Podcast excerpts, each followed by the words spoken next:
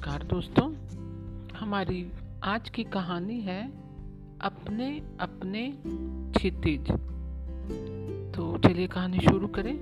अपने अपने क्षितिज। 16 मई सुबह टेबल कैलेंडर का पन्ना पलटते ही यह तारीख सुई की तरह कलेजे में चुभ गई।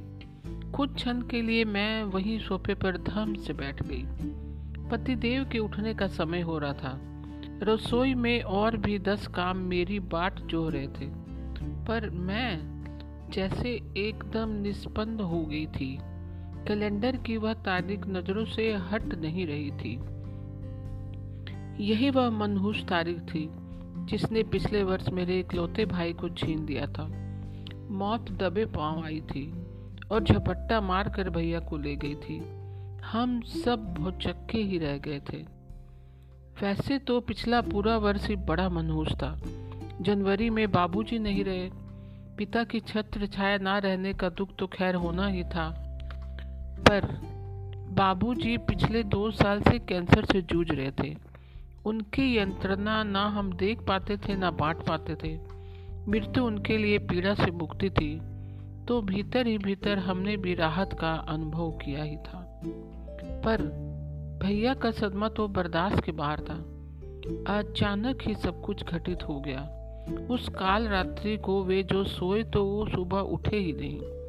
बाबूजी के जाने से तो टूट गई थी माँ।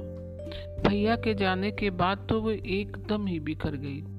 अगस्त में उन्हें भी विदा करना पड़ा। बाबूजी की बरसी पर पूरा परिवार एक बार फिर इकट्ठा हुआ था। अर्पित भी यूएसए से आ गया था। क्योंकि अब सारा विधि विधान तो उसे ही करना था।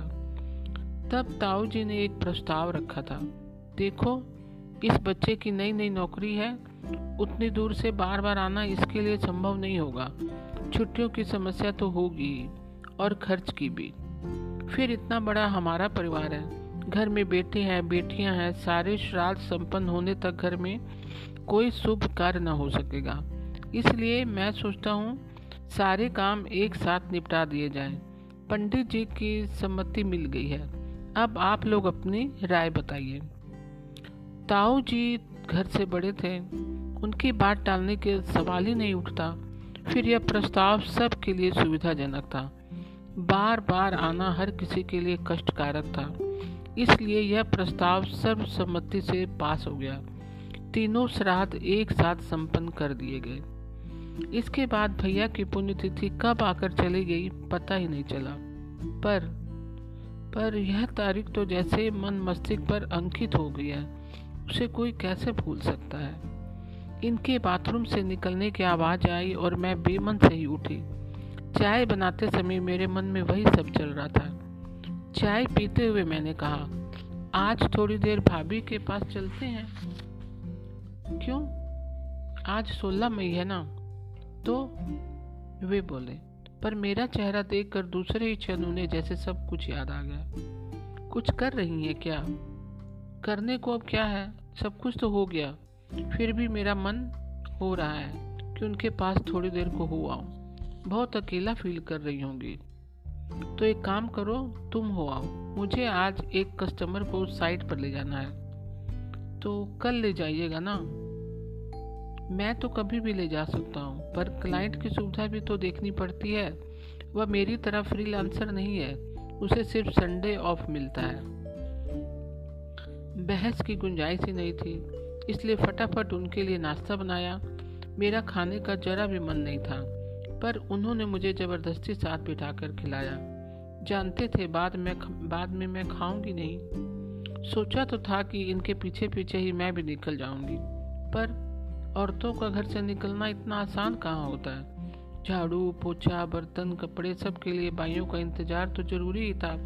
निकलते निकलते साढ़े बारह हो गए। गाड़ी पोर्च में नहीं थी। गेट के बाहर ही खड़ी मिली। मुझे आश्चर्य नहीं हुआ। आजकल पारुल भी थोड़ा चला लेती है। माँ को लेकर मंदिर वगैरह गई होगी। घंटी बजाते हुए हाथ काँप रहे थे। आजकल ऐसा ही होता है। आती हूँ क्योंकि बिना आए रहा नहीं जाता।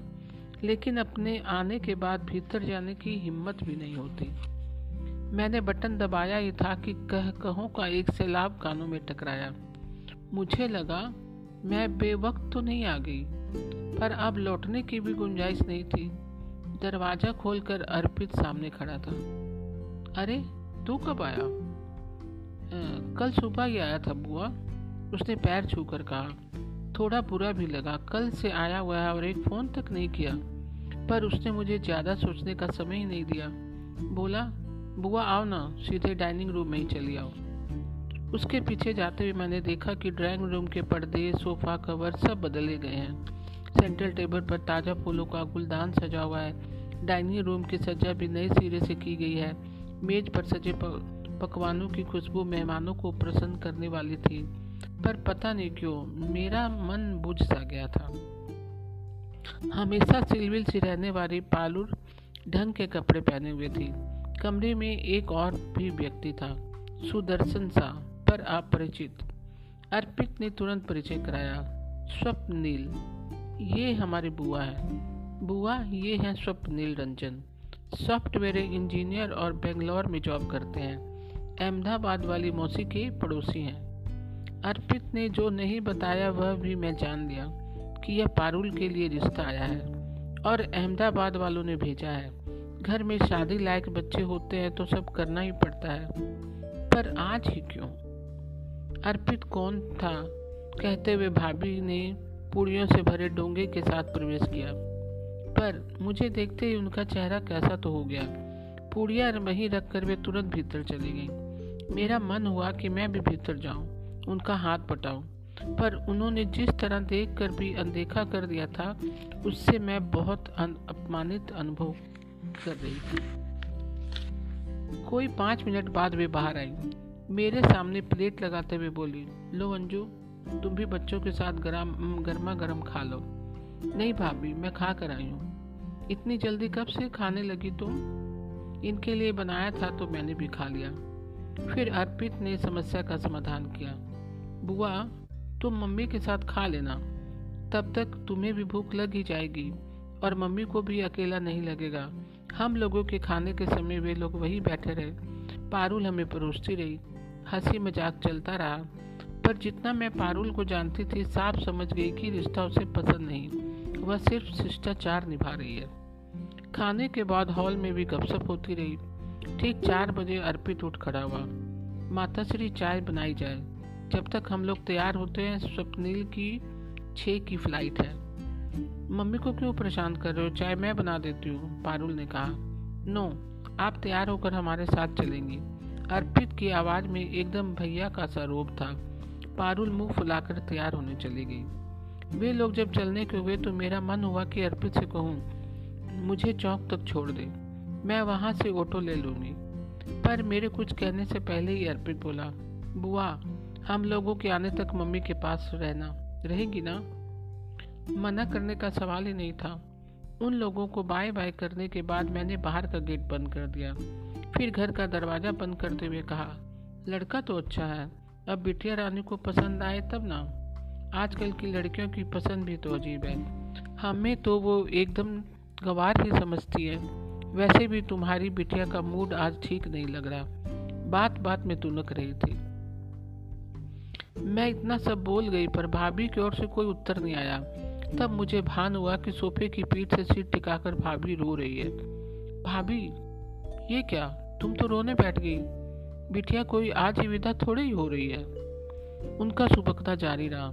मैंने संतावना में जैसे ही पीठ पर हाथ फेरा, वे कट्टे पेड़ की तरह मेरी गोद में गिर गई और जार जार रोती रही।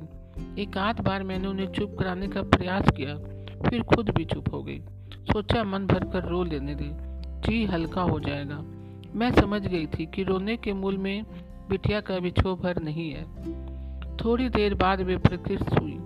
उठकर आंचल से आँखें पोछते हुए बोली, सॉरी अंजू, पर क्या करूँ? रो रुलाई कब से सीने में दबाई बैठी थी? बच्चों का मूड खराब हो जाने के डर से अपने को जब्त किए रही। दोपहर को तुम्हें देखा तो लगा अब बाँध टूट ही जाएगा। बड़ी मुश्किल से सब्र किया। कल का पूरा दिन घर समेटने में लग गया। रात बिटिया को मनाने में गुजर गई। सुबह से काम का ऐसा चक्कर चला कि मुझे रोने की भी फुर्सत नहीं मिली। मैं तब से यही सोच रही थी कि तुम्हारे जीजा ने, जीजा जी ने आज ही का मुहूर्त क्यों चुना? उनका कोई दोष नहीं रे। उन्हें तो शायद तारीख याद भी नहीं होगी। कल उनका किसी काम से फ़ोन आया था। अर्पित बस आया ही था। उसी ने फ़ोन उठा लिया था। सुबह अर्पित को देखकर मुझे तो आश्चर्य ही गया। इस समय आने की कोई बात तो नहीं थी ना? वह आज के दिन मेरे साथ पारुल के साथ रहना चाहता था, इसलिए बिना किसी सूचना के सामने आकर खड़ा हो गया। पल भर को मुझे तो यकीन ही नहीं हुआ। मैंने कहा कि बेटा, ऐसा सरप्राइज़ मत दिया करो। तेरी माँ का दिल अब बहुत कमज़ोर हो गया है। और फिर जीजा जी का फ़ोन आ गया। मैंने गाड़ी फिर से पटरी पर लाते हुए कहा हाँ उन्होंने फ़ोन किया था तो अर्पित ने उठाया। उन्हें आश्चर्य हुआ और खुशी भी। बोले, अरे, तू यहाँ है? तो मैं लड़के को कल ही भेजता हूँ। वह आजकल यहाँ आया हुआ है। तुम भी ठीक से देख परख लेना। वैसे भी तुम रहोगे तो तुम्हारी माँ को भी सुविधा रहेगी। और बिटिया रानी क्यों तनक रही है? कहती है, शादी नहीं करूँगी। भैया वहाँ विदेश में है। मैं भी चली जाऊँगी। तो तुम अकेले कैसे रहोगी? कितना समझाया कि बेटे तो रोज़गार के लिए घर से बाहर जाते ही हैं, बेटियाँ भी शादी करके ससुराल जाती ही हैं तो माँ बाप की दुनिया ख़त्म थोड़ी हो जाती है, पर मानने को ही तैयार नहीं थी। भाभी लड़कियाँ अक्सर भावुकता में ऐसे निर्णय ले लेती हैं और बाद में पछताती हैं। माँ बाप को बहन के भरोसे छोड़कर भाई एकदम बेफिक्र हो जाते हैं। माँ बाप को भी फिर बेटियों के साथ रहना अच्छा लगने लगता है, क्योंकि यहाँ वे अपनी मर्ज़ी की मालिक होती है। बहुओं के राज में उनकी स्वतंत्रता पर थोड़ी तो आँच आती ही है। अब तुम ही इसे ठीक से समझाना। पता है, सुबह नौ बजे तक तो भूतनी बनी बैठी थी। फिर भी, फिर हाथ जोड़कर कहा कि शादी न करोगे तो मत करना, पर उस भले आदमी से ढंग से मिल तो लो, नहीं तो मैं जीजा जी को क्या जवाब दूँगी? कैसे खुखार आदमी है, जानती तो हो। उनसे बिगाड़ हो गया तो हम दोनों बहनें आपस में मिलने की तरस जाएगी। तब जाकर वह तैयार हुई। बच्चे जब तक एयरपोर्ट से लौटे, भाभी काफ़ी नॉर्मल हो गई थी। अर्पित ने आते ही पूछा, बुआ, तुम्हें स्वप्निल कैसा लगा? मुझे कैसा लगा? इससे क्या फ़र्क पड़ता है बेटा? पारुल से पूछो। उसे तो अच्छा ही लगा। पता है बुआ, सुबह बाल बाल बिखराए, अच्छी चंडिका बनी बैठी थी। पर जैसे ही उसे गाड़ी से उतरते देखा, सारा गुस्सा गाफूर। फिर जो बाथरूम में घुसी तो घंटे भर बाद बाहर निकली। उसके बाद तो कुछ पूछने की ज़रूरत ही नहीं। भाई साहब, मैं मौसा जी के डर से तैयार हुई थी, समझे? मम्मी ने बुरी तरह डरा दिया था, नहीं तो इस तक से बात भी ना करती। लेकिन क्यों? कारण तो पता चले। भैया, मैं शादी नहीं करूँगी। मैं मम्मी को अकेले नहीं छोड़ सकती। पर मम्मी को अकेले कौन छोड़ रहा है? मैं वापस आ रहा हूँ ना? मेरे पढ़ाई के छः महीने बचे हैं। अब रिन्यू नहीं करूँगा, ख़त्म होते ही लौट आऊँगा। पर तुम अपने कैरियर का कचरा क्यों करोगे? ये किस किताब में लिखा है कि कैरियर सिर्फ़ अमेरिका में ही बनता है, हिंदुस्तान में नहीं? तो ऐसा भी किसी किताब में नहीं लिखा कि बेटियाँ माँ बाप का ख्याल नहीं रख सकती। मैं तो मिस्टर बेंगलोर से भी कह दिया है कि अगर फॉरेन वॉरेन जाने का इरादा हो तो इधर का रास्ता भूल जाओ। शादी के लिए यह मेरी पहली और आखिरी शर्त है। अच्छा। और अगर कल को वो शादी के बाद बाहर जाना चाहे तो? तो उसे तलाक दे दोगी। शादी कोई कॉन्ट्रैक्ट नहीं है, जहाँ शर्तें गिनाई जाएँ, समझे? इट इज़ एक बॉन्डेज हॉली बॉन्डेज अर्पित का चेहरा बेवजह तमतमा गया था। भाभी एकदम दोनों हाथ उठाकर बोली, ए मेहरबानो प्लीज़ चुप हो जाओ। मेरे लिए किसी को भी अपने कैरियर अपनी खुशियों को दाव लगाने की ज़रूरत नहीं। मैं अपना ख्याल खुद रख सकती हूँ। तुम लोग खुशी से अपनी ज़िंदगी जियो। मेरा जब मन होगा, मैं तुम लोगों के पास आके रह लूँगी। इसके बाद अब मुझे अपना वहाँ होना अप्रासंगिक सा लगने लगा। मैंने उठते हुए कहा, भाभी, अब चलूँगी। काफ़ी देर हो गई है। सुबह से बस थोड़ा सा मुँह उठार करके गए हैं। जाते ही मुझे रसोई में लग जाना पड़ेगा। तो कम से कम खाना समय पर बना पाऊँगी। चलो बुआ, मैं तुम्हें छोड़ आता हूँ। अर्पित रहने दो बेटा, दिन भर के थके हुए हो, पर वह नहीं माना। हार कर उसकी बात माननी ही पड़ी। गाड़ी में थोड़ी देर तो हम मौन बैठे रहे। फिर मैंने कहा, ये वापस लौटने का एकाएक प्लान कैसे बना लिया? एकाएक कहाँ बुआ? पूरा साल लग गया निर्णय लेना। इतना सरल थोड़े ही होता है। पर अब खुश हूँ इस निर्णय से। इसी बहाने कम से कम कुछ लोगों के नकाब तो उतर गए। मतलब? मतलब मेरी वापसी की बात सुनते ही जयपुर वाली सुकन्या ने अल्टीमेटम दे दिया कि अगर भारत में सेटल होने की बात की तो सगाई तोड़ दूँगी। क्या बात कर रहे हो? सच कह रहा हूँ बुआ। जयपुर वाली से कहना कि सगाई तोड़ने का पहला हक तो हमारा बनता है। सगाई के बाद साल भर में एक के बाद एक तीन हादसे हो गए। रिश्तेदारों ने क्या क्या नहीं कहा, पर हमने सबका मुँह बंद कर दिया। कहा कि इसमें लड़की का क्या दोष है? ये तो हमारी किस्मत ही खराब थी। पर हमारी जगह कोई दूसरा घर होता ना तो कब से सगाई टूट गई होती? यही तो कह रहा हूँ। दादाजी के लिए तुरंत तुरंत सगाई करनी पड़ी। उनके कारण आनंद फानंद शादी भी हो जाती तो? तब अगर मैं वापस आता तो? तो क्या वे मुझे तलाक दे देती?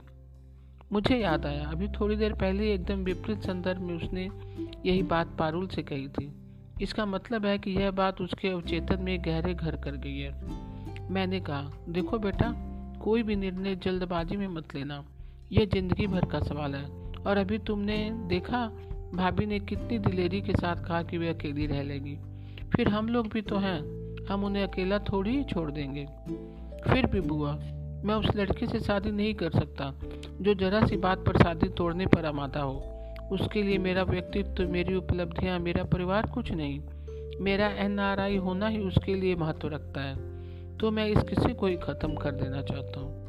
मैं जल्दी ही वापस आ रहा हूँ, ताकि उन्हें संबंध तोड़ने का मौका मिले। अगर उन्होंने ज़ोर डाला तो? मैं शादी के लिए मना थोड़ी ही कर रहा हूँ। बस मैं अपनी माँ के लिए देश में रहना चाहता हूँ। जिसे रहना मेरे साथ सुख से, शौक से रहे, यह मेरा निर्णय है। और अब उसमें समझौते की कोई गुंजाइश नहीं। मेरा घर आ गया था और अब बहस की भी कोई गुंजाइश नहीं थी। तो दोस्तों, आज की कहानी आपको कैसी लगी? मैं कल फिर एक नई कहानी के साथ उपस्थित होंगी तब तक के लिए नमस्कार दोस्तों।